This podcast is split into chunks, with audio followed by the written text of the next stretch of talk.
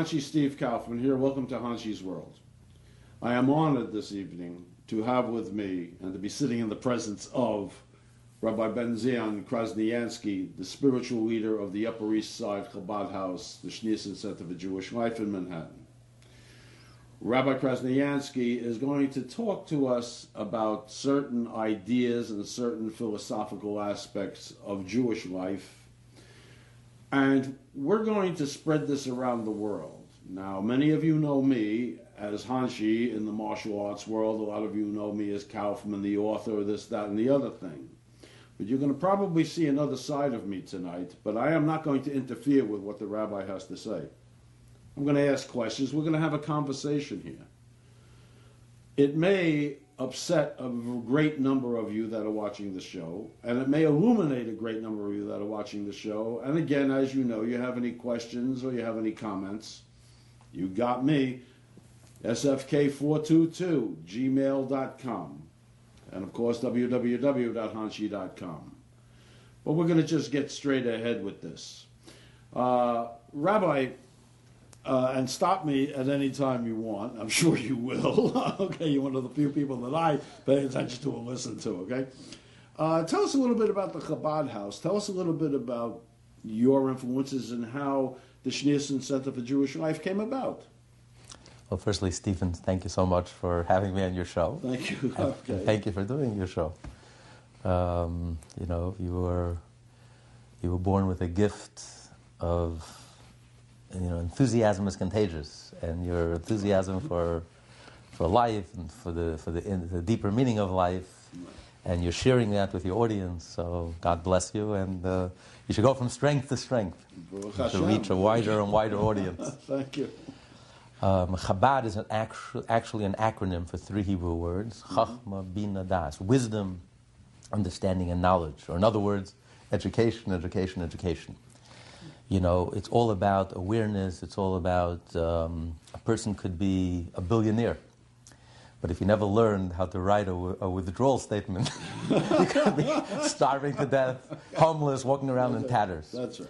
So, you know, to us, it's there's an innate. Every Jew has an inheritance. We have this uh, this soul, and unless you learn to tap into it, unless you're aware and you appreciate what you have and the gift that you have, then you know you can make your life so much richer. Imagine Bach and Mozart growing up in a home without a piano.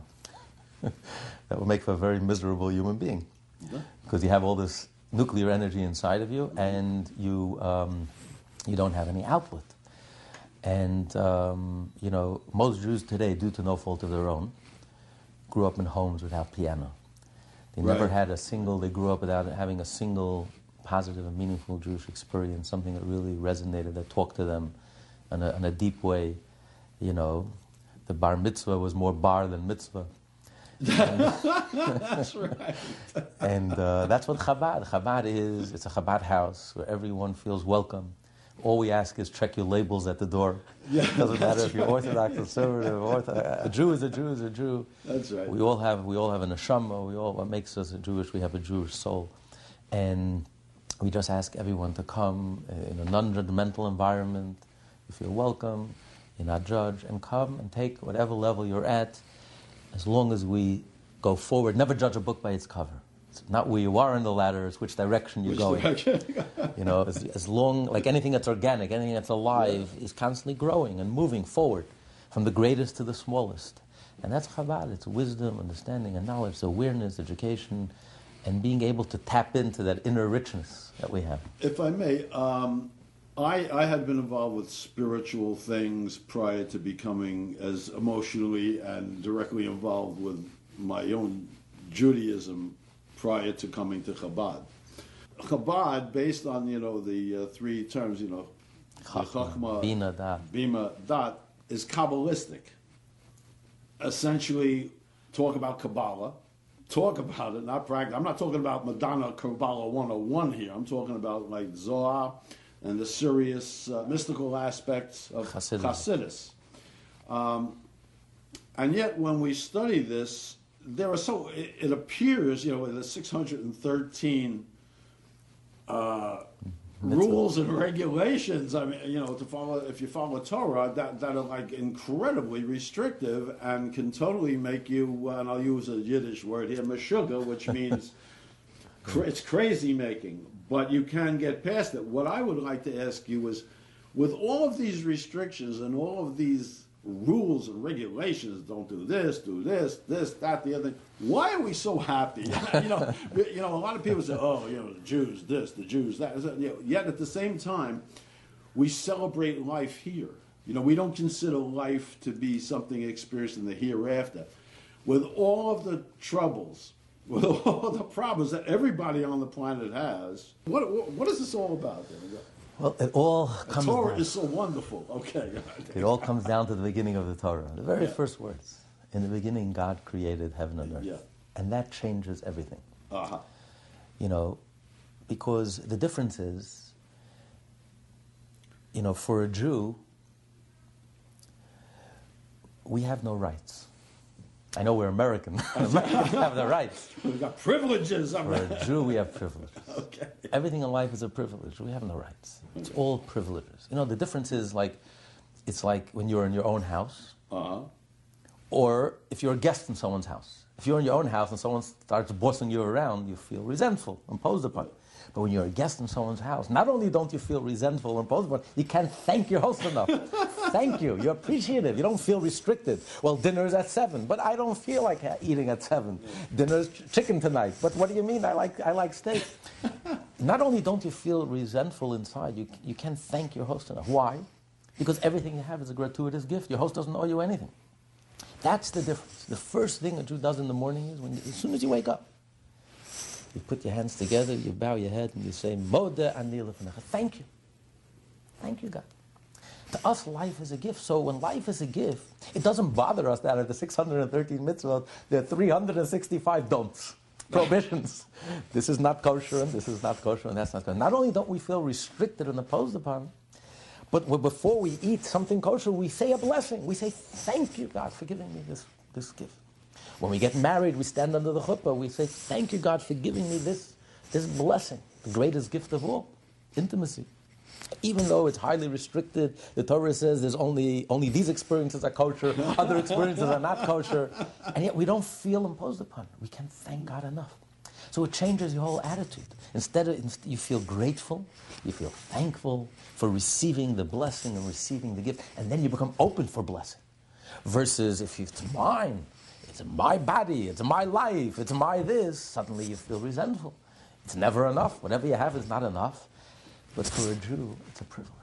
And that changes your whole attitude towards it. And I look at it as blessed. I mean, there are times that I look at some of the uh, stories in Torah and I says, "Whoa, come on, you know what?"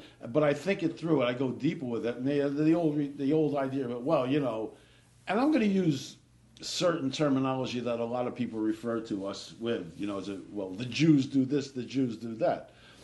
Uh, you don't know unless you're really involved with studying certain aspects of the spiritual universe that goes way beyond even anyone's comprehension, okay? Even mine. I know and I'll admit to it, okay? That's a little levity. Point is that the Torah is essentially the essence of all creation. But the Torah itself is so illuminating. Talk to me. I, I tell me about Torah, Rabbi, please. Stephen, did you ever consider being a rabbi? I, I know, but a lot of people. they make a living off of it. okay. In your question, you, you gave half of the answer. Actually, Torah for a Jew is more than just rules and laws. okay. Like you started saying, Torah is the blueprint of reality. And the difference is, you know, the difference is Torah basically is when you live a life with a sense of mission. You know, we have a choice in life.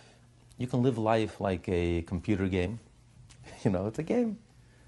It's meaningless. Nothing means anything. In your game, you can crash people and you start all over again because there's no consequences. That's it. You live as you please. There are no consequences. You're not coming from anywhere. You're not going anywhere. There's no point. There's no purpose. It's all living in the moment. You know, being in the papers. Get it, as long as you spell my name right. there's absolutely no sense of morality, no sense of purpose, no sense of mission. Or, or the Torah teaches us that we are all like, like, like astronauts who are charged with a mission, and we are sent uh, on, on this mission in, in capsule Earth. Yeah. And when you're an astronaut, it's so delicate. Everything that you do, the slightest thing, you know, if you think the, the, uh, the army is difficult, in, in, you know, the, the astronauts are trained for years. They have to learn how to tie their shoes. They have to learn how to eat. The smallest thing could jeopardize the entire mission. You know, imagine an astronaut saying, Well, it's a democracy. I'll do as I please. I'll live as I want. And meanwhile, he'll destroy the whole, the whole ship, and all be marooned and stranded and in danger. But when you realize what's at stake, that the whole, everyone on earth is, is, all eyes are upon you, and everyone is looking and hoping for the success of your mission. And they spend billions of dollars, and NASA has 30,000 scientists who dedicated their lives just to help you fulfill your mission. And you're going to throw that all away because I want to brush my teeth this way and I don't, I don't like to be told what to do. Eh, but it's a choice you make when you live life and you're charged with Torah, with a sense of mission and purpose, and every detail of our life assumes tremendous significance, not only significance for us, but significance for everyone who lived before us, all our ancestors, all their heroic sacrifices, and all our children who will come after us, and not only us, but all the heavens and the heavens of heavens, and all the angelic beings, all eyes, God Himself is looking at us because everything depends on us. We are charged with the mission. We have to land the spaceship. We are the generation that has to land the spaceship. Why is it that a lot of us, uh, I, I guess just people in general, not only Jews, okay, have such difficulty? I mean, you've read some of my books and you, you looked at me sideways and I said, okay. But like, why do so many people have all of these difficulties with coming to terms with what they consider their own tragedies of their own inconsequence. And at the same time, they say, well, it's your fault, it's his fault, this, I didn't get this break, I didn't get that break. Everything I do, I do for the creative power of the universe, or what we call Hashem, because this is where it comes from. Know? But what is it that enables us to look at everything and say, this is the best I can do? Well, no. I can do a lot better. And because I can do a lot better, I'm telling you that if this gift was given to me, then I have to ask for permission or I have to ask for direction. And if I'm going to ask for direction, I have to devote myself to the Father who's giving this to the Son. And I'm, I'm not getting religious with that. When I do everything, and I know most Jews have the same attitude, for the creator, everything comes easy. Yeah, you have your like here's a, here's another Jewish word, your mishigas, but like which means your confusion and your frustration. But yet you seem to understand, well, this is what I've been given to do. And regardless of all the other problems and situations, this is what I do. He gives me great living, he doesn't give me a great living. Leave me alone. I'm doing my work, I'm doing what I'm supposed to And for some reason, the rent gets paid, the bills get paid. Got a buck in your pocket, you eat, you got friends, you got studies, and you still have, you know, it's like I have a thing I say, listen, if something in your life is annoying you, get it out of your mind, deny it any authority. That way you can make room for something else to make you crazy. Okay? So anyway, what is this all about? How does this come to okay. us? Well, How does this well, come to, to us? To paraphrase uh, President John F. Kennedy, don't ask what the country can do for you. Ask what, what you can, can do, do, for, for the country. country. Absolutely. And that's the essence of our relationship with God. For a Jew, the question is not, what can God do for me? Lord, get me high. what can I do? What, what do you want? What, what, do you want for me? What can me? I do for God? What's my mission? Because, because every one of us is an ambassador. Yes. We're indispensable. There's never been anyone like us and never will be. We, every one of us is so unique. No two people look alike. Even though we all come from Adam, no two people look alike. Everyone is so unique and different, and we think differently, and we have something unique to contribute. And if God, so to speak, bothered to create us and to bring us into the universe, into the universe, This is what I can do to make myself it must crazy. be, it must be, no, it must be so significant. Yes. There's nothing, there's no, there's nothing extra in God's world. There's nothing redundant. Everything has, is so significant Because the fact that God is so transcendent, and yet, he's, so to speak, he bothered to create us, this must be so significant so that even the tiniest detail, there's nothing insignificant in God's world. Everything is divine providence. How much more so every one of us? Yeah. And, and therefore, when you live with that sense of mission and that sense of purpose, well, if I'm God's ambassador to fulfill my purpose, I need a well funded embassy. so, of course, God is going to take care of all our needs. In order to fulfill what we need to do, He has to take care of His part. Because that's our choice. Our choice is not how much money you're going to make. Because the bottom line is, you're not going to earn an extra penny more than was decreed in heaven. But, very, very, but, very excellent idea. That's very difficult to deal with for a lot of people. Right. But what isn't our choice? What is our choice is to fulfill our mission. That's our right. moral responsibility. And once we choose to fulfill our mission, then the one area in our life we have no control over, the blessings that God gives us, because we see, you know, if you read any successful autobiography or biography, there's always that element that people call luck. Either you're born to the child, you were a child of the founder of the company, or you met that right person at the right time. The one in a million chance you happened to be at the right place at the right time. So we know it's not luck, it's divine providence. It's coming from upstairs. It's bashert. It's bashert. Bashert. Hashem wants, it's going to happen. If it doesn't want, all the manipulations and the machinations in the world won't, won't do anything. Sometimes we see things just happen like that, and sometimes we try and try, and nothing happens. Nothing happens. Because if Hashem wants it, it's going to happen, and if it doesn't, it's ultimately it's not in our control. You know, you have to let go. You have to realize it's not in your control. What is in our control is, and we should focus on and concentrate on, is our mission. Are we fulfilling our mission? Are we carrying ourselves? Are we God's ambassadors? Are we bringing godliness and holiness? Are we elevating, transforming this world? When we accomplish our mission, God will take care of His part. Well, this this creates a lot because you see you see around us. We see around us in the morning uh, when we're doing our morning uh, davening, which means our morning prayers. Uh, people like going and say, "What are you going to do today?" Say, "I don't know. I'm going to go to work. I'll make a living. I won't make a living. Leave me alone." I got this kind of thing, and it does get crazy making at times, and you just have to turn around and just say, "Just tell me what you know." Here, I'm doing this. Do what you got to do. Take care of the things you got to do, which is an interesting way to like. Eh, let me lead into this next question: is the idea of the Jews being a patriarchal society. Now, a lot of a lot of people, because you know Abraham, Isaac, and Jacob, especially, overlook the idea that it's essentially a matriarchal society. So, so the so if you ha- you have to go, you know, you have to look at the source. Let's go okay. to the Torah, the origin. What's the name for the first woman? Eve. No, that's an English translation. Oh, okay. And it's a wrong translation because Eve comes from the root word evil. Evil. Evil. Really? Eve, Eve yes. That's, she, she's the temptress. How does how does the Torah Let's look at it? it? Let's roll out again. No, this is this. Got to be careful with this one. This is going to be tricky, man. So how do how do we how do we uh, come to the idea between Adam and Eve? I mean, you know. Well, okay. Bring us into. Okay, so let's let's go back to the origin. You have to look at it from the inside out. Let's okay. look at the Hebrew. Uh, the first uh, woman, her name is Chava. Chava. Right. Chava. And you said Eve. Eve, but that's yeah. a distorted translation. Because what does Eve? Evil. Eve comes yeah, from evil. Okay, well, She's a temptress. Yeah, the temptress. The Jewish, the Jewish name for Chava, because she's the mother of all life. Only God has the ability to create, and who did He give that ability to? That gift to the woman. woman. We make a little contribution, but it's the woman who creates.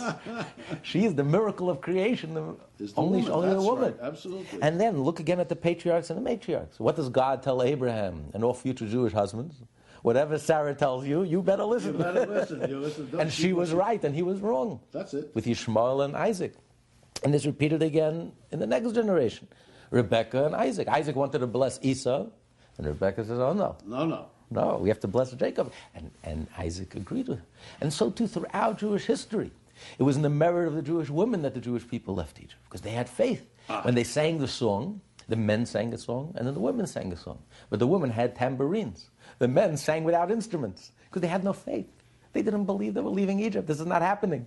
The women had faith. God says we're leaving. They packed their bags. We're leaving. And it was in their merit that the Jewish people were redeemed. And the same repeated itself later on in the desert when uh, it came to the sin of the golden calf, the Right. Jew- Jewish women did not give of their jewelry. They didn't participate in the sin of the golden calf. Not because you can't get a Jewish woman to part of her jewelry.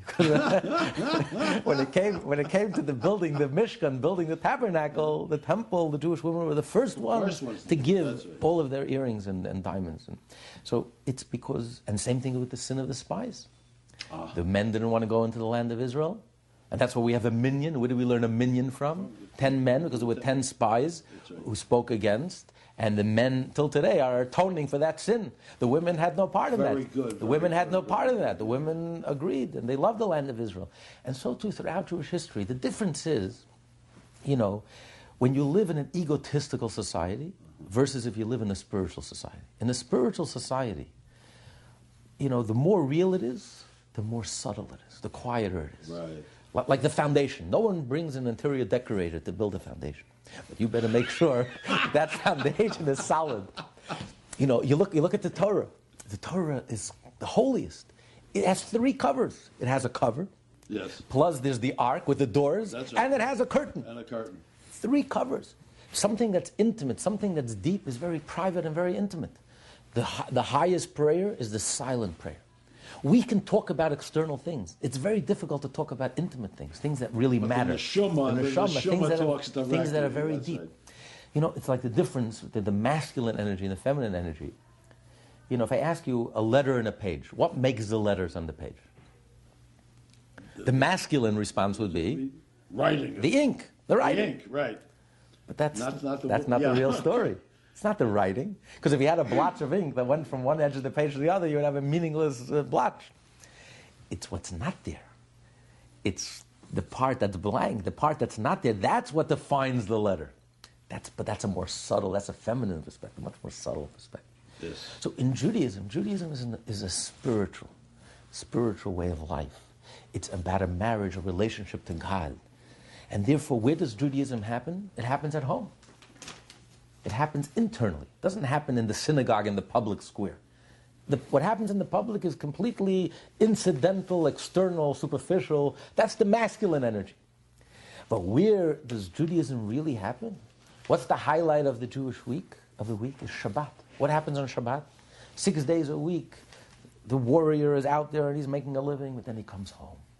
And that's the highlight of the week. And who's the king of the home? The right. queen of the home? The queen of the home. is, is the woman. Is the woman. And that's why she ushers in the Shabbat by lighting the That's candle. right. Because that That's energy, so profound, that right? energy, the light, light, just the darkness just melts away. It doesn't even do battle with the darkness. Just its presence, its being, its substance, that the darkness just melts away. That's the Jewish way, the feminine way of conquering the world versus the masculine energy.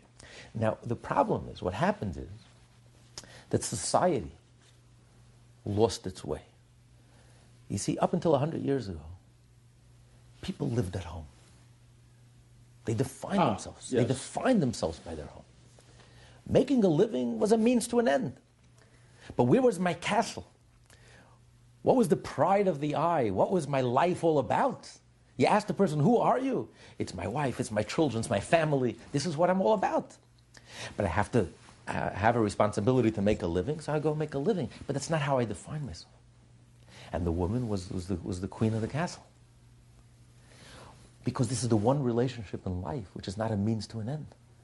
It's an end in itself. That's correct. I can work 18 hours a day. My career is just a means to an end. But society became very coarse and very crass and very materialistic and lost its soul. And people started defining themselves by their careers. Who are you? I'm a doctor. Really? I'm a lawyer. I'm a businessman, entrepreneur. That's who you are? That's what you do. That's what you are, not That's who you what you do. It's not who you are. That's it. But when that becomes a whole definition, and home is something that you just come to park, to crash, to, to that's incidental. Where do I live? I live in the office. I define myself by the office. Suddenly the woman says, oh, what am I? Barefoot in the kitchen, second class citizen. Society has completely demeaned the family and demeaned the, the important, the real reality, what, what's real in life. And the woman says, wait a minute, what do you mean? I can play your game and I, I can play it even better than you. But it's, it's because society in general has lost touch with what really matters, with what really counts. Even when a person has a career, that's not how he defines himself. On Shabbat, you have to leave everything behind. On Shabbat, you're not a doctor, you're not a lawyer. As a matter of fact, a Jew walks in the streets without a wallet. For most people, that's a very traumatic experience because your whole identity is tied up in your wallet. But imagine leaving everything behind, all your props behind. On Shabbat, it's just about being and living.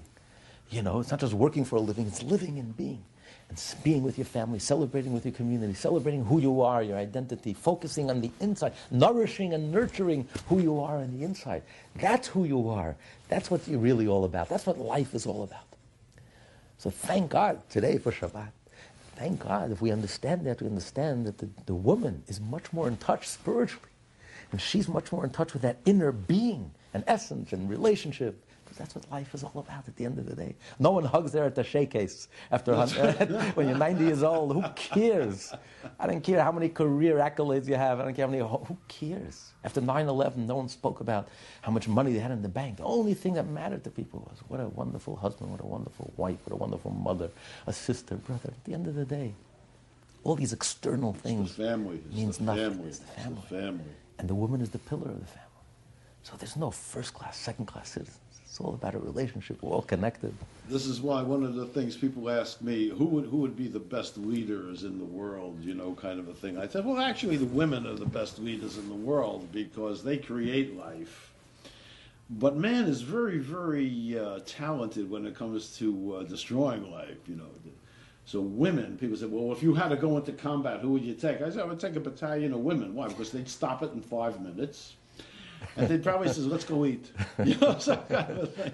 A little levity there, but you're absolutely right, and I'm really glad we uh, that you, Rabbi, cleared that up. Uh, Rabbi, I want to approach a subject now that is of critical importance, and I really believe that the world should get a good idea and a handle on this because. As a result of this particular thing, we have been subjected to inordinate pain, stress, blah, blah, blah. I don't know what the history is. And what I would like you to explain is this whole strange concept of anti Semitism. I know that this is going to pique the curiosity and interest of an enormous amount of our viewers of Hanshi's World, and why there is this incessant desire on the part of so many to destroy the Jews. In plain, simple English. I mean, I'm not, I'm not going to like be cute here and be politically correct. I'm not going to say, well, certain people say this didn't happen, that didn't happen. That's nonsense. Okay? Now, I am by nature a militant. It's just the way I am. And for those of you who know me, you know that. Okay? But at the same time, I have compassion for my fellow man. I may not agree with certain things, but this whole idea of anti Semitism, where's it coming from? What is this whole. Re- well, I don't even want to use adjectives. What is this whole idea behind the destruction of the Jews? What is this all about? And why are so many Jews fearful of confronting those, and this is this is the emes here, confronting those who would seek to destroy the Jews, and those that would be militant towards protecting our own people are held up to ridicule and held up to like some sort of scorn, like don't get them angrier. Hey, I am tired of being one of them, those people, you people. You've heard the expression you people. So I want to know why so many of our people are afraid of them. Rabbi, please. Obviously, you see the emotion involved with this. How would you? How do you explain this whole absurd phenomenon? Oy. Well, you The just Hashi Eskazot. Hanshi had Leave gesagt. that in there. The Hashi Eskazot, Dorton. You know, you can't remain indifferent about the Jewish question. Right. Everyone has very strong opinions. You hate or you love. The only thing you get the UN to agree on is when it comes to Israel. the Jew has the ability to unite the whole world. Yeah, we'll talk about Israel in a few seconds. you know, you Israel. Israel is the Jew Yeah. of the world. But when you That's have, right. when the Muslims and the Christians and the atheists and the third world and first world, and you, you don't hate a child, a baby. I don't care if the baby is black or yellow or red or white. Babies evoke, naturally evoke feelings of tenderness. How could a half a million Jewish babies evoke such rage, such, you know, that the seat of the university, Germany, you know, turned into beasts, and we have to destroy this Jewish baby. A baby is not a communist, and a baby is not a socialist, and the baby is not a capitalist. All these explanations, when, when you have a hundred different people for a hundred different reasons hating the Jew, you say, wait a minute, there's something much, much deeper going on here. And the rabbis say in the Torah that the Sinai, another play in the word Sinai is hatred. That Sinai, the giving of the Torah, gave birth to anti Semitism. Because, like Hitler said, the Jew is the conscience of the world. And the Jew gives people a guilty conscience. And those who have nothing to feel guilty about, the righteous Gentiles, the Mark Twains of the world who loved the Jewish people and wrote about the Jewish people, the Tolstoys of the world, the Raoul Wallenbergs of the world, the Sugiharas of the world, the Paul Johnsons of the world, the good people in the world, non Jews, righteous Gentiles, they love the Jew. They have, not only they have no problem with the Jew, they love the Jew. And so many people from Madonna on, and everyone wants to have a connection to something Jewish today. That's right. But those who are arrogant or have something to feel guilty about, the Jew gives them a guilty conscience. You know, other religions, it doesn't bother them. You want to sit in the mountaintop and meditate? What does it have to do with me? But the Jew is a challenge to the world because the story of the Jewish people, the miraculous history of the Jewish people, the Jew, by his very being and his very presence, is the greatest miracle. You think the splitting of the sea is a miracle? All the miracles in the Bible pale in comparison to the miracle of Jewish survival and existence. Look into the mirror, you're looking at the greatest miracle. This proves that life has a moral narrative, that there's a purpose to life. Life is not a jungle. You can't just live as you please. We're going to have to answer. Every human being is created in the image of God. Every human being is going to have to answer for the way he chose to live, whether you led a moral life with integrity or not. So the Jew is a challenge to every human being. And therefore, you can't remain indifferent.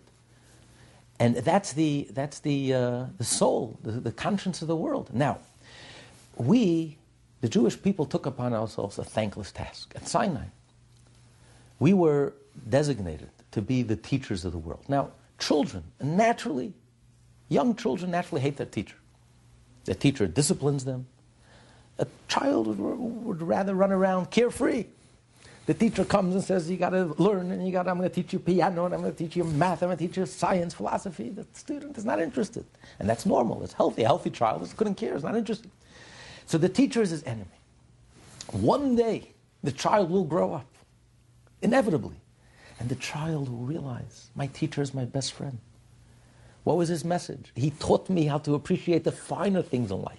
He ennobled my life. He enriched my life. He elevated me instead of being a brute, instead of living like a brute. He taught me how to live like a mensch. And suddenly the teacher becomes your best friend. The Jewish people know that one day, and it's happening before us, before our very eyes, one day the world will grow up. And the world will realize, and the world will welcome the Jewish message. Because it's the only decent way to live. To live like a mensch, to live a moral life, an ethical life, a spiritual life, a godly life. And when you live that life, it's the most fulfilling, enriching type of life. So we knew we took upon ourselves a thankless job. And the answer is we're not going to pretend that we are just one of you, one of, just like, just a student.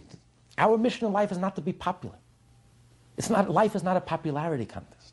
Our mission in life is to be a light, of, a light unto the nation, to be the teachers of the world, the spiritual guides of the world, to be the prophets of the world, a nation of prophets.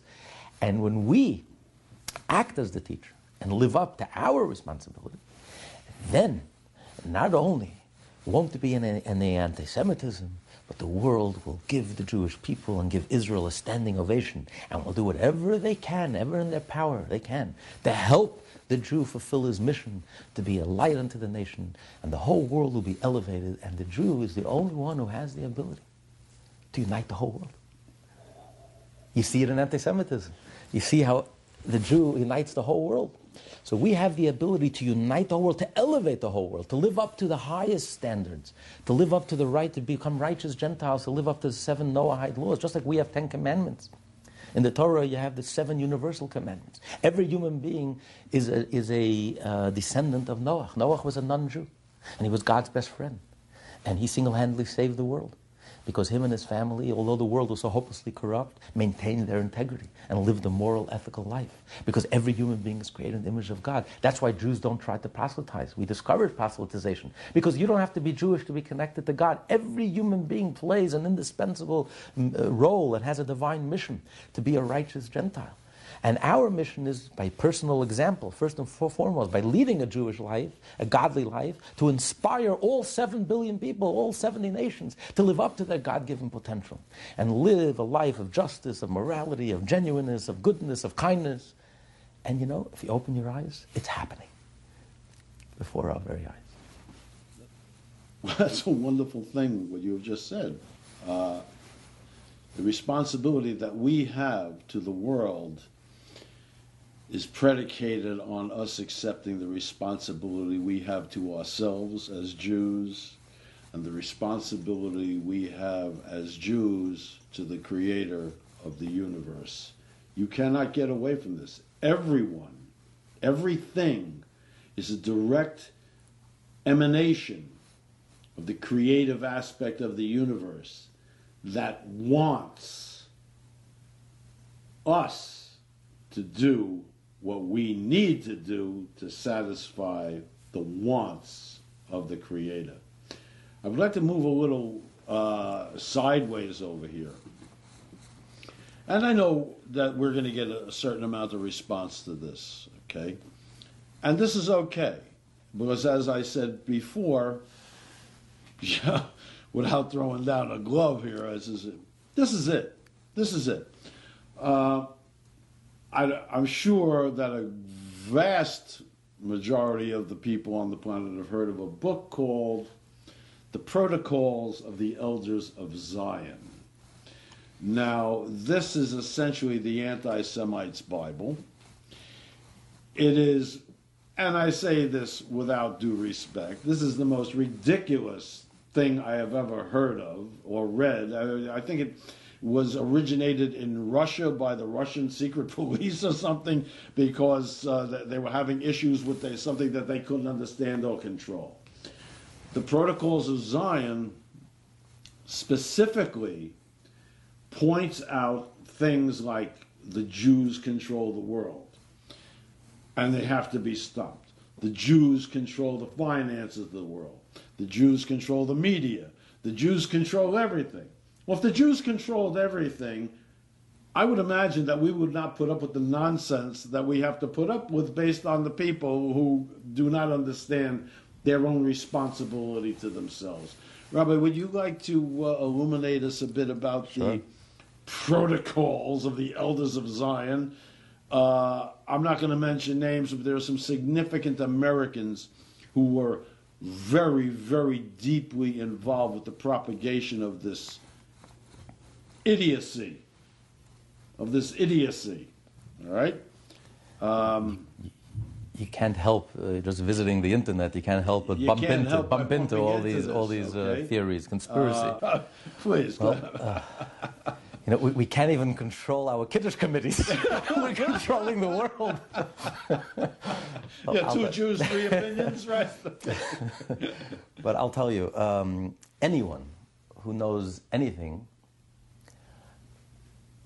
the ABCs of Judaism,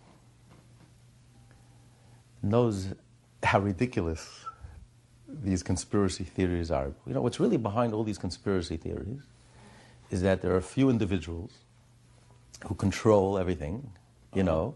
Everyone is their puppeteers, and they pull all the strings, and they're in charge and control. And anyone who knows ABC of Judaism, the beginning of Judaism, Mount Sinai, God spoke to three million men, women, and children equally. It wasn't a handful of people that were in charge and they were in control and they told everyone the way it is. No. If God spoke to everyone equally.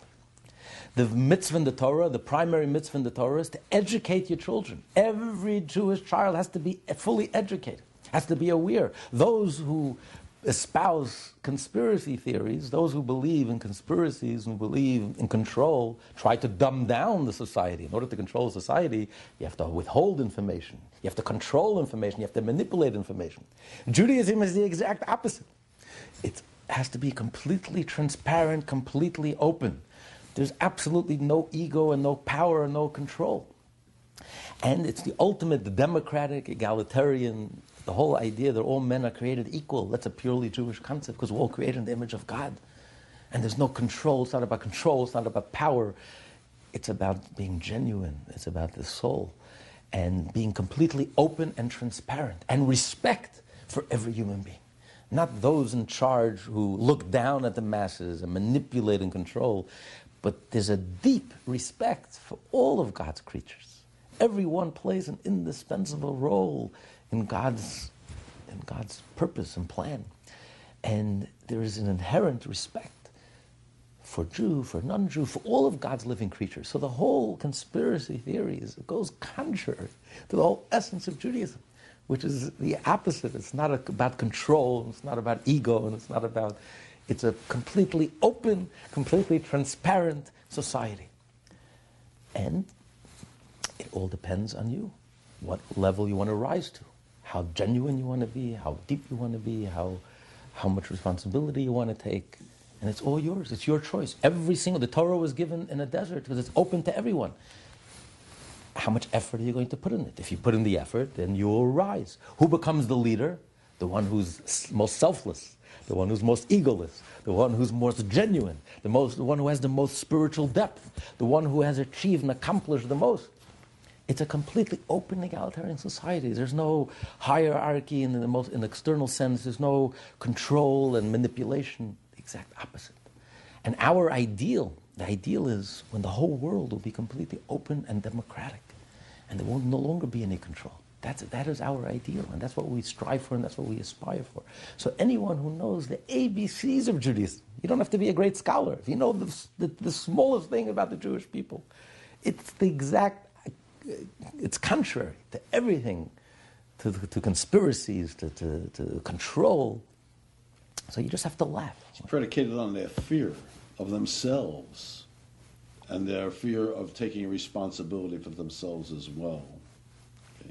That's a very, very simple and yet very direct explanation, Rabbi. Thank you for that. I mean, do you, do you have anything in particular that you would say about the Protocols of Zion itself as a document that's detrimental to those who would follow the, the so-called uh, data that is presented there? I'm not going to say information or knowledge. The data that is presented in the elders the protocols of the elders of Zion. I mean, as far as the absurdity of the piece itself. You know, just look in Jewish history. Look what the Torah says. Whoever blesses you will be blessed. Those curse you. Well, right. Zap them. So those those who throughout history have blessed and have helped and have appreciated the Jewish people have received the divine blessing.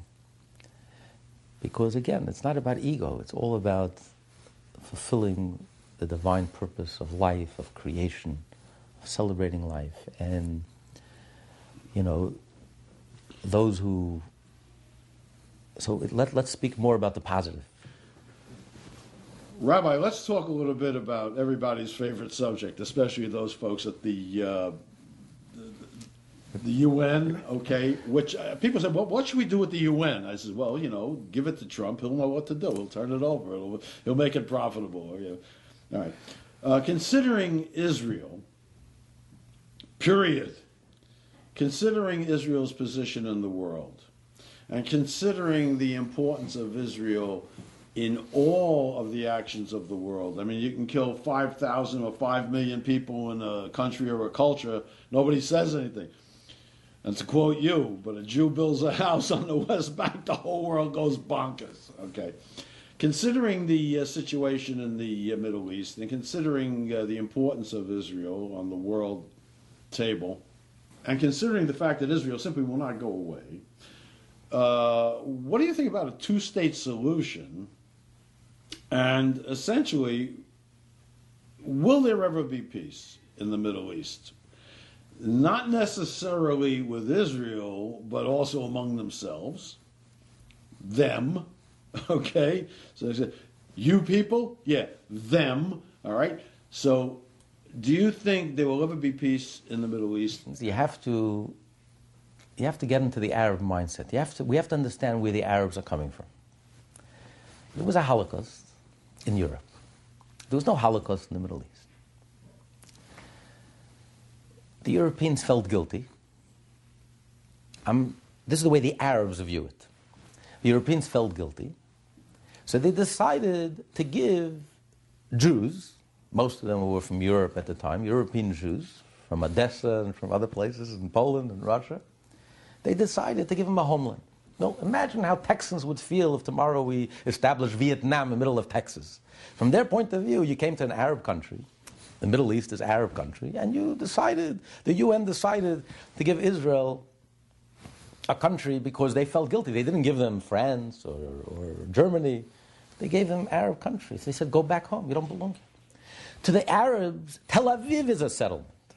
Israel is one big settlement, and they don't belong here. And until today, the so-called moderate Arabs refuse to accept Israel officially. They refuse to accept that there should be a Jewish, that there is a Jewish presence in the Middle East. You don't belong here. So, what are the wise? What's the wise response? The wise men of Oslo. a two-state solution. And then they wonder why the Arabs don't accept it. You don't understand. You just, you just made it a thousand times worse. What are you telling the Arabs? You're right. We occupied your land. We don't belong here. We have no connection to this land. It's yours. And you know what? We're going to give you a hellhole called Gaza. The Arabs say, You take Gaza. We want Dizengoff. We want Tel Aviv. You want Jaffa. And then we'll wonder why the Arabs are not happy. They gave away, they gave away, they spent billions and billions, hundreds of billions of dollars. And 20 years later, nothing. We're back, we're back to square one. And they wonder, scratching their head. But we had, we had diplomacy, we had conferences, we had presidents, we had prime ministers, we had the UN and conferences, and we're back to square one. Because you misunderstand the whole issue. The reason Jews, and the answer is we have to give them the genuine answer. They are our Arab cousins. Why are we lying to them? And why are we lying to the world? It's time to tell the truth. The reason we came to Israel is not because of Balfour and not because of the UN. We came to Israel because open the world's bestseller. It's called the Bible. Three billion people live with the Bible every day. Open it. And we came to Israel because the creator of heaven and earth gave the land of Israel, and he calls it the Holy Land. London is not holy. They don't call Paris the Holy Land, and they don't call, they don't call Moscow the Holy Land. They're not Washington. There's one place on earth that's universally called the Holy Land, and that's Israel. And God says, This is my little land, this is my land, and this is where I'm going to live with the Jewish people. And God gave it to the Jewish people forever and ever. And since when Joshua, 3,300 years ago, conquered the land of Israel, there's never been an independent country in Israel other than the Jewish people. And when the Jewish people were gone, were, were exiled, was always a remnant, but when the Jewish people were exiled, the land shriveled up. It turned into swampland. Mark Twain describes Israel as being a swampland. The Jewish people returned. The land responds to the Jewish people. There's a soul connection between the Jew and Israel. So for us, we have to tell the truth. We are not doing the Arabs any favors by lying to them and turning them into thieves and giving them something that never belongs to them because you know what? The truth is, Israel doesn't even belong to, to us. The Jews, that's right. Israel is given to us. We are, this is the king's palace, it's the royal palace. Could you imagine the chutzpah of someone coming to the royal palace and giving away his dining room and negotiating Jerusalem, the royal bedroom? God says, It's not yours, it's my land. I gave it, it's my land. And I say this land belongs to the Jewish people. So how dare anyone get up and say, I am giving two-state solution. Newt Gingrich got it right. There are no two-state solution.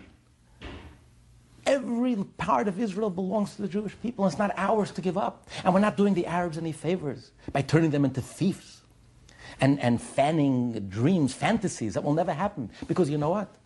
There never was a Palestinian people, there never was a Palestinian state, and there never will be. Not in God's lifetime. because it's false.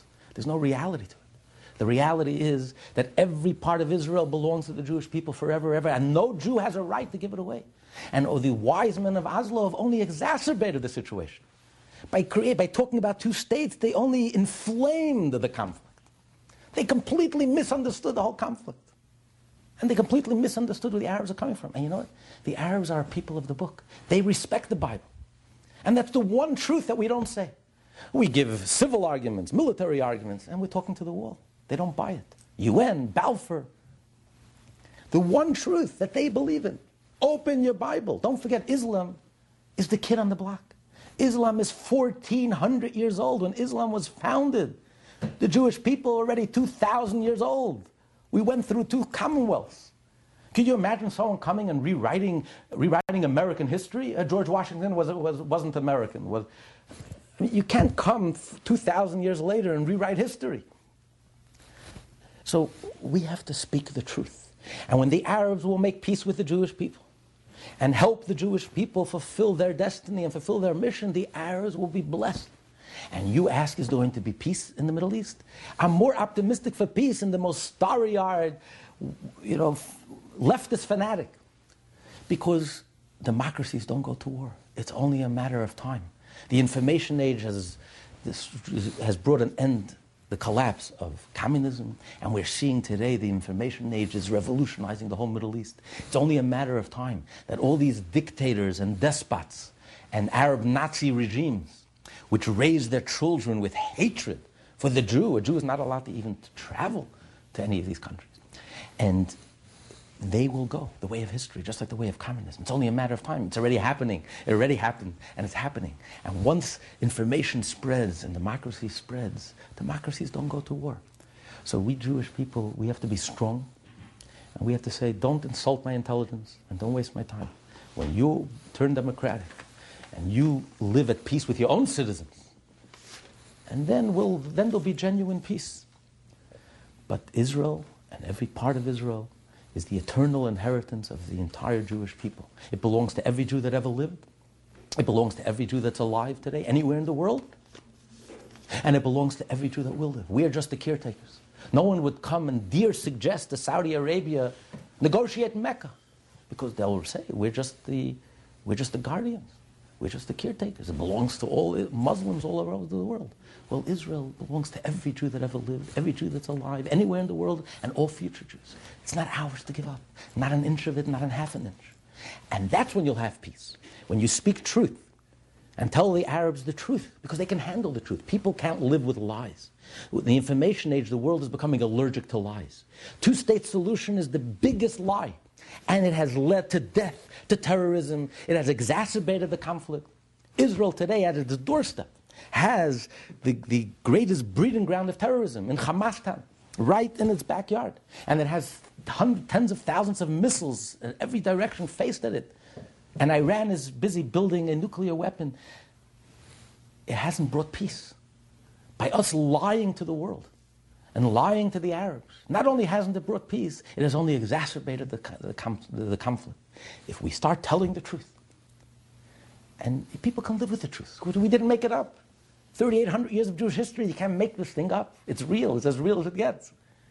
And if you tell the truth, the Arabs can handle it, and the world can handle it. So let's, have, let's start having respect for our Arab cousins and give them a real answer and tell them like it is and tell them the truth. And then we'll have peace. Apropos to what Rabbi Krasniansky, the spiritual leader of the Chabad House, the Schneerson Center for Jewish Life on the Upper East Side of Manhattan. Uh, he has personally experienced great blessings in his life, and if I can be so presumptuous to say, you've experienced some pretty heavy duty, terrible things in your life as well. Uh, the Jews as a people and this is factual, and this can be this can be learned by anyone who seriously wants to study the reality of this. The Jews as a people have suffered more than any other race or culture combined in the history of the world. The Jews have suffered more than any other group. Now, there's obviously a reason for this, and yet the fact remains we're still here. We're not going away. Rabbi, why do you feel that all of this that has had such terrible, terrible consequences to our lives personally, our psyches, our ancestors, and even looms, if you will, to like be detrimental to the future of our people. Rabbi, So the real question is that What is the real question? Despite all these sorrows, while many people whistling past the grave, Jews celebrate life. We love life. We celebrate life in the here and now, not in the hereafter. It's all, and we who suffered more than anyone else, and we were at the brunt, we were at the receiving end. We know just how evil and how horrible reality life can be, and yet we celebrate life. That's, that's the most interesting question of all. How can we be so optimistic and so joyful and so happy and so grounded and so down to earth and so with it and so positive, despite the fact that we suffered more than anyone else? And this really gets to the essence of, of Judaism. You know, in the beginning, the Torah tells us God created the world. You know, we take the status quo as being reality, tsaras as being, as being reality. But the truth is, it's not true. When God created the world, the world was a Garden of Eden.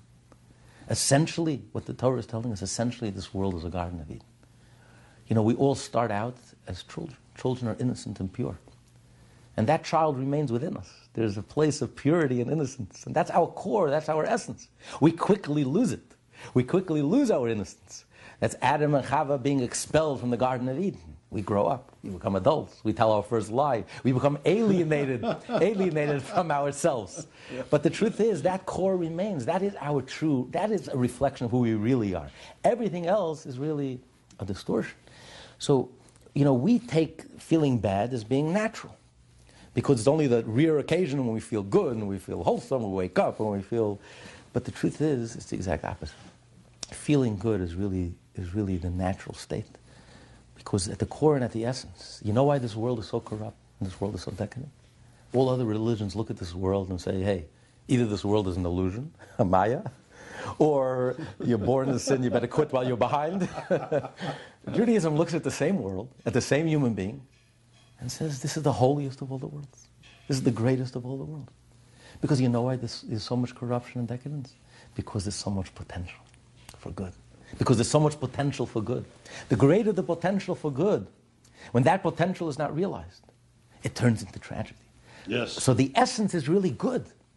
The, the potential that we have here is so profound. Why is it that man, only man suffers from addictions? When was the last time you met an animal that overate, overdosed, overdrank? Unless they're hanging around people. or went over the edge on Visa and MasterCharge, right? That's it. unless, unless they're hanging around human beings, you know. That's it. But animals by nature, you know, and, and only a human being suffers from addiction. So you can look at it superficially and say, you know what? Man is a beast. Man is the worst beast. You know, they have in the, uh, I think in the San Diego Zoo, they have, you walk into, it says world's wildest animal. You walk in, there's an empty room, but there's a floor to ceiling mirror. you know? So man is a beast. Man is hopeless. Look at human nature. Look at the, you know, look at our, look at yourself. Look at the, look at the mirror. Look at the headlines. But the truth is, Judaism looks at the same reality and says, no, you have it all wrong. You know why man suffers from addiction? Because man is essentially spiritual. Man is essentially spiritual and godly. So we hunger for something undefined, something we can't put our finger on, something, nothing external can satisfy that hunger. Not money, not power, not fame. That's why we're always restless. Because that's not what, really what we're looking for. Essentially, we are godly. And we are looking for something godly. And the only thing that can satisfy that hunger is when we study Torah and do a mitzvah and we do something godly. We act in a godly way. Because until we do that, we, we you know, something gets lost in the translation. We ourselves don't know what's bothering us, what's nagging at us. But we have this inner sense of something is not right. So every Jew has hardwired within them this vision of wholeness, of perfection. It's like when you see a painting that's crooked and it bothers you. There's no way in the world you're going to make the painting even more crooked. Because the fact that it bothers you that it's crooked knows that you already know the way it should be. That's right. And that's why when it's off, That's it bothers you. So we have hardwired within us a vision of a perfect world. of a godly world, of the way the world once was when God created it, the way the world was at Mount Sinai, and the way the world inevitably will become with the coming of Mashiach. Uh-huh. The world will discover its wholeness, discover its completion, and that's why. That's why the Jewish soul is so agitated, so revolutionary, because we're trying to create, we're trying to get to that perfection. But something gets lost in the translation. Many times we ourselves don't know what we're hungering for, we're looking for. But, but we can honestly look at this world with all the tzaras and all the problems, and we were at the receiving end of all the tzaras. We were the first ones to feel. And yet look at this reality and say, no, this world is blessed. This world is the holiest. This world is raw potential, so ripe with potential. And it's really up to us, through our good deeds, every time we do a mitzvah, we straighten the painting, we straighten the portrait, we bring the world back to its wholeness, to its completion. So we're very optimistic.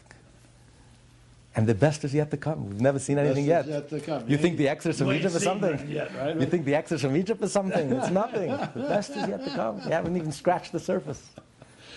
Talk to us about uh, Mashiach, the, the, Messiah, as we as we as Jews uh, look at the Messiah and think of the Messiah. And I am not castigating any ideas to the contrary, regardless of anyone else's beliefs. We're talking specifically about the Jewish idea of what we call Moshiach, the Messiah. It's on its way, and it's starting to make itself known in so many in so many different ways here. Uh, we have a different approach to it, and I say we. I'm talking about the Jewish people. We have a different approach to the concept of Mashiach, the Messiah. But to speak with authority, the rabbi will talk to us. Rabbi Krasniansky, talk to us about Moshiach. Well, actually, the idea of Mashiach is a purely Jewish concept. The whole idea that the world will change and as a result of our actions. But what's most interesting about the Jewish idea of Mashiach, that according to Jewish tradition, according to halacha, Maimonides describes it as a purely natural phenomenon. Natural phenomenon. Natural phenomenon. Yeah, that's right. Yeah, okay. And that's what's the most fascinating about it, because, you know, to us, we take the exile as being the norm, and Mashiach as being something fantastic, something supernatural, something otherworldly, something unbelievable. But the truth is, we have it all wrong. It's the exact opposite. The exile state could be best described as when you're in a dream state, when you're in a, when you're asleep. You know, when you're asleep, you have eyes, you have ears, but you don't see and you don't hear. When you're awake, all your potential is awake. All your potential is actual. So, you know, the human condition is that we're asleep. Most people sleepwalk through life. Yeah. You know, if you ask, if you ask anyone from one to ten, how important is health in your life? Ten being the highest. Yeah, well, of course. What? Eleven. Eleven. Okay. and the proof, the proof is in the pudding. If God forbid you lose your health, we have all these world-class hospitals here, the greatest concentration. Right. You'll, you'll bankrupt yourself. There's nothing you won't do to regain your health. I know for a fact the proof is in the pudding that being healthy is the most important thing in your life. Which begs the question: Why is it that most people, most of the time, actively lead unhealthy lives? they don't eat properly, they're overstressed. When I know for a fact that being healthy is the most important thing in your life. And the answer is that's the human condition. We're not in touch with ourselves. We know vaguely, subconsciously, deep down, we know that I want to be healthy. But it's not a force in your life. And therefore, it doesn't translate into, into the way you behave. It's only, God forbid, when your life is threatened, when your health is threatened, that you're able to, suddenly it comes to the surface. Suddenly you feel the power of the will to live. And you're able to cure your addictions overnight in one second because now suddenly you feel that the strength, it becomes a force in your life, a power in your life, and therefore you discipline yourself. So I want to smoke, so I want to, I, I want to self destruct, I want to live. That's more important. That overrides any urge and instinct I may have. Now, that's the human condition. And what's our mission in life? Mission is to wake up. Mashiach is a great awakening when we'll awake to our truth, to our reality. You know, if, if a mad scientist blew up some hydrogen bomb in the North Pole, and we only had 30 days left to live, God forbid, we would, people would discover themselves, perhaps for the first time in their lives. Everything that they thought was number 10, the most important priority in their life, and that moment of truth they'll discover It barely registers. It's not even a number one or number two. Suddenly they'll discover themselves for the first time that they never really encountered themselves. They don't even know who they really are. Because we go through life, we sleepwalk through life so superficially. What we think is a priority and important, at the end of the day, it means absolutely nothing. Because we're not in touch with ourselves. The Torah and the mitzvah is about waking up, about living a life that's real and consistent with your inner truth, with your real truth, with the inner voice of conscience. And yes, it means leading a disciplined life, but it means leading a rewarding life. Because one moment of awakening of a reality it outweighs all the dreams. You can dream, and in your dream state, you can be a billionaire and you can be this, a senator, but you're asleep. One moment of reality is worth more than all, all that. If you're awake and you're in touch and you're connected and you're in touch with your truth, with your innermost truth. And that's the most natural thing in the world. The most natural thing in the world is to live a life that's consistent with who you really are. A life that resonates, that's with resonance. It resonates with your innermost truth. That's the world of Mashiach. That was the world that God created. It was a world where a person was in touch with himself. Your potential, your actual reflected your potential. There was no gap. Today, exile is where there's a grand canyon between your potential and your actual. You're completely out of touch with yourself. Your life is so superficial and no way reflects all that inner richness, all that inner depth that we have within us, our inner truth. Mashiach is the most natural thing in the world. It's an awakening. And there'll be a moment. And it's happening right before our very eyes. You know, imagine a world where everyone is in touch with their real self, with their true self, deepest self, not the self that we think we are. Thank God we're not who we think we are. I couldn't stand myself if it wasn't for who I am, you know. There's so much more to us. There's so much, you know, we have a piece of God inside of us. It's infinite, undefined. You know, we limit ourselves and we label ourselves, and it's so external and so superficial. That's the tragedy of the human condition. One out of a thousand realize their potential. Most potential gets wasted and lost. Oy. Mashiach will be a world where no potential will be lost. Can you imagine such a world? We all have our best friend that we think to ourselves, hey, I'd like to, I'd like to meet him when he grows up, when he matures. And um, so that's the world of Mashiach, and that's the most natural thing in the world. Rabbi, you and I have had conversations about like little ideas that I get, and you tell me certain things, and we look at each other. Mm-hmm, it? This world, this is Hanshi's world, but this is the world, and you have just been hearing. I'm going to just say words of wisdom from Rabbi Benzion Krasniansky the spiritual leader of the Schneerson Center of Jewish Life on the Upper East Side, Manhattan, Chabad. Uh, without making this a, uh, you know, like, gee, it's great and this, and wow, we had a good time, I just want to ask Rabbi if you would just say a few words before we call it a wrap. Give us some departing words there, because this is good, because after this, we fulfill one of the most profound obligations in Judaism. We go eat. so before we go eat, Rabbi, can you just say something to the world? Well, it's interesting. In Hebrew, the Hebrew language is such a holy language. It's the language of which God creates the world, and every word and letter has so much carries so much meaning and so much depth. The Hebrew word for exile, the last topic we discussed, yes. is gola. Gola. The Hebrew word for redemption is geula, redemption. The same letters. There's only one difference. Geula, redemption, has an aleph. An aleph. Aleph is one. Meaning, all it takes is one person, one deed, not only in action, even in speech, even in thought, a positive attitude. That's all it takes to tip the scale and bring redemption to the whole world.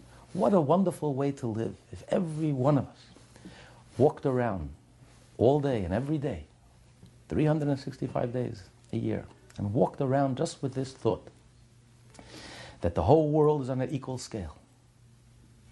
And all it takes is doing one good deed.